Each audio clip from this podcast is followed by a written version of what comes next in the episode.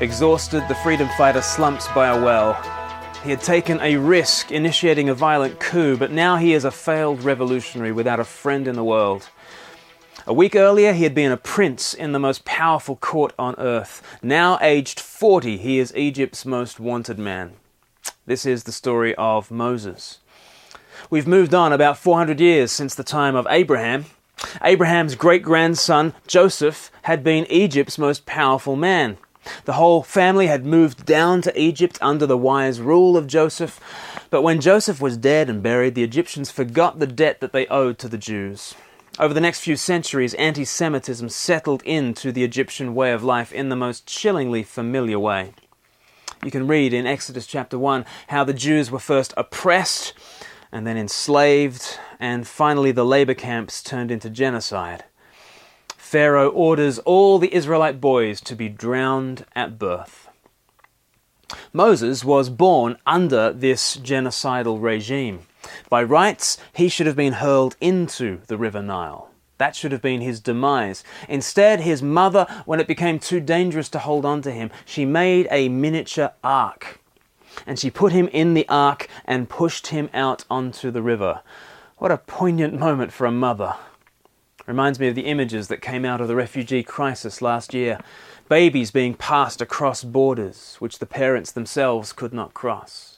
Parents handing over their children, not knowing when or even if they would see them again.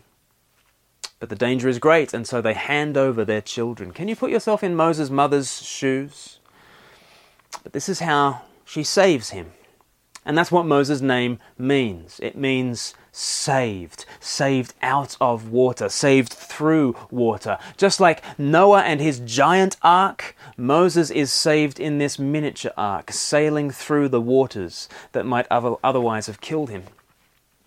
But as he drifts down the river, he is spotted by Pharaoh's daughter. She decides to have mercy on this Hebrew boy, despite her father's orders. But she will need a Hebrew mother who could nurse him. Well, they find a very willing volunteer in Moses' mother. And so Moses' mother is then unwittingly employed to raise her own son. Can you put yourself in Moses' mother's shoes now? The whole experience must have been a real death and resurrection for her. As she raises Moses, she is able to teach him the stories of Israel, stories about Abraham and the promises to his seed, his offspring. Stories of how Israel, from Genesis chapter 15, Israel was destined to suffer in Egypt for 400 years. But then the promises said God would save them through mighty acts of power. That was his upbringing on his Jewish side. And then on the other side, on the other hand, Moses was introduced to the royal court in Egypt. Now, by his adoptive family, he was growing in the wealth and power of Egypt, learning their ancient wisdom and ways. In Exodus chapter 2, Moses is aged 40 and he's at the height of his physical and political powers. And at this stage in the story, the reader is thinking, I know how this story goes. I know what's going to happen. Surely Moses will climb through the ranks of the Egyptian court and through political cunning and military might, he's going to liberate the Jews as an inside job. Well, maybe that's what Moses was thinking too, um, but the plan goes horribly wrong. In Exodus chapter 2 and verse 11, he makes a ham fisted attempt at liberation. Uh, one day he comes across uh, one of his fellow Hebrews being beaten by an Egyptian slave master, and Moses stands up for, the, for his fellow Jew, kills the Egyptian. And in Acts chapter 7, we learn that this was meant to be the first act in an uprising of the slaves. But the Israelites are not on board with Moses, not at all. They don't join him in this uprising, and the coup is well and truly botched. Pharaoh is very soon alerted to the fact that he's just killed one of his own, uh, one of, you know, the Egyptians, and Moses then has to flee into the desert on the run from the authorities, on the run even from his own people. And so this is where we meet him, collapsed by the well in the wilderness. And this is where Moses will live for the next 40 years, as a stranger in a strange land.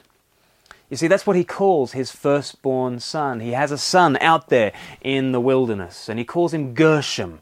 In Hebrew, that means stranger. And he says, Exodus 2, verse 22, because I've become a stranger in a strange land. Can you hear the regrets in that? Moses feels completely out of sorts, a total fish out of water. He'd been in the most powerful family in the world. He'd been in the line, in line for the throne of, of Pharaoh, the most powerful man in the world. And now he's just a stranger in a strange land. I wonder if every day he just kicked himself and said, What, what am I doing? Just shepherding sheep around the wilderness for 40 years. What possible good could it do to shepherd stupid creatures around the, the desert for 40 years?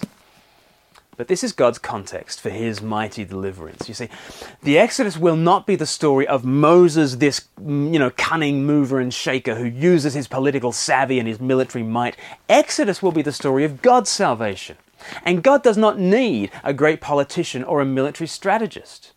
In fact, in the Exodus, God refuses to use a powerful insider to do his work. He's going to use a stranger in a strange land. Do you feel regrets? Do you feel like your life was heading in one direction and now all of a sudden it's just gone wrong? And you were sure God was going to use you over here, and now here you are, and all those opportunities have long since passed. And how on earth could God make anything good from this situation? Well, learn the lesson. Learn the lesson of Moses. God did not use Moses, the prince of Egypt. He used a despised octogenarian shepherd God did not raise up a powerful man to get the job done. He brought Moses low because the depths are exactly where God loves to work. As the old 19th century preacher Dwight Moody used to say, Moses spent 40 years thinking he was a somebody, then 40 years realizing he was a nobody. Then he spent 40 years realizing what God can do with a somebody who knows they're a nobody.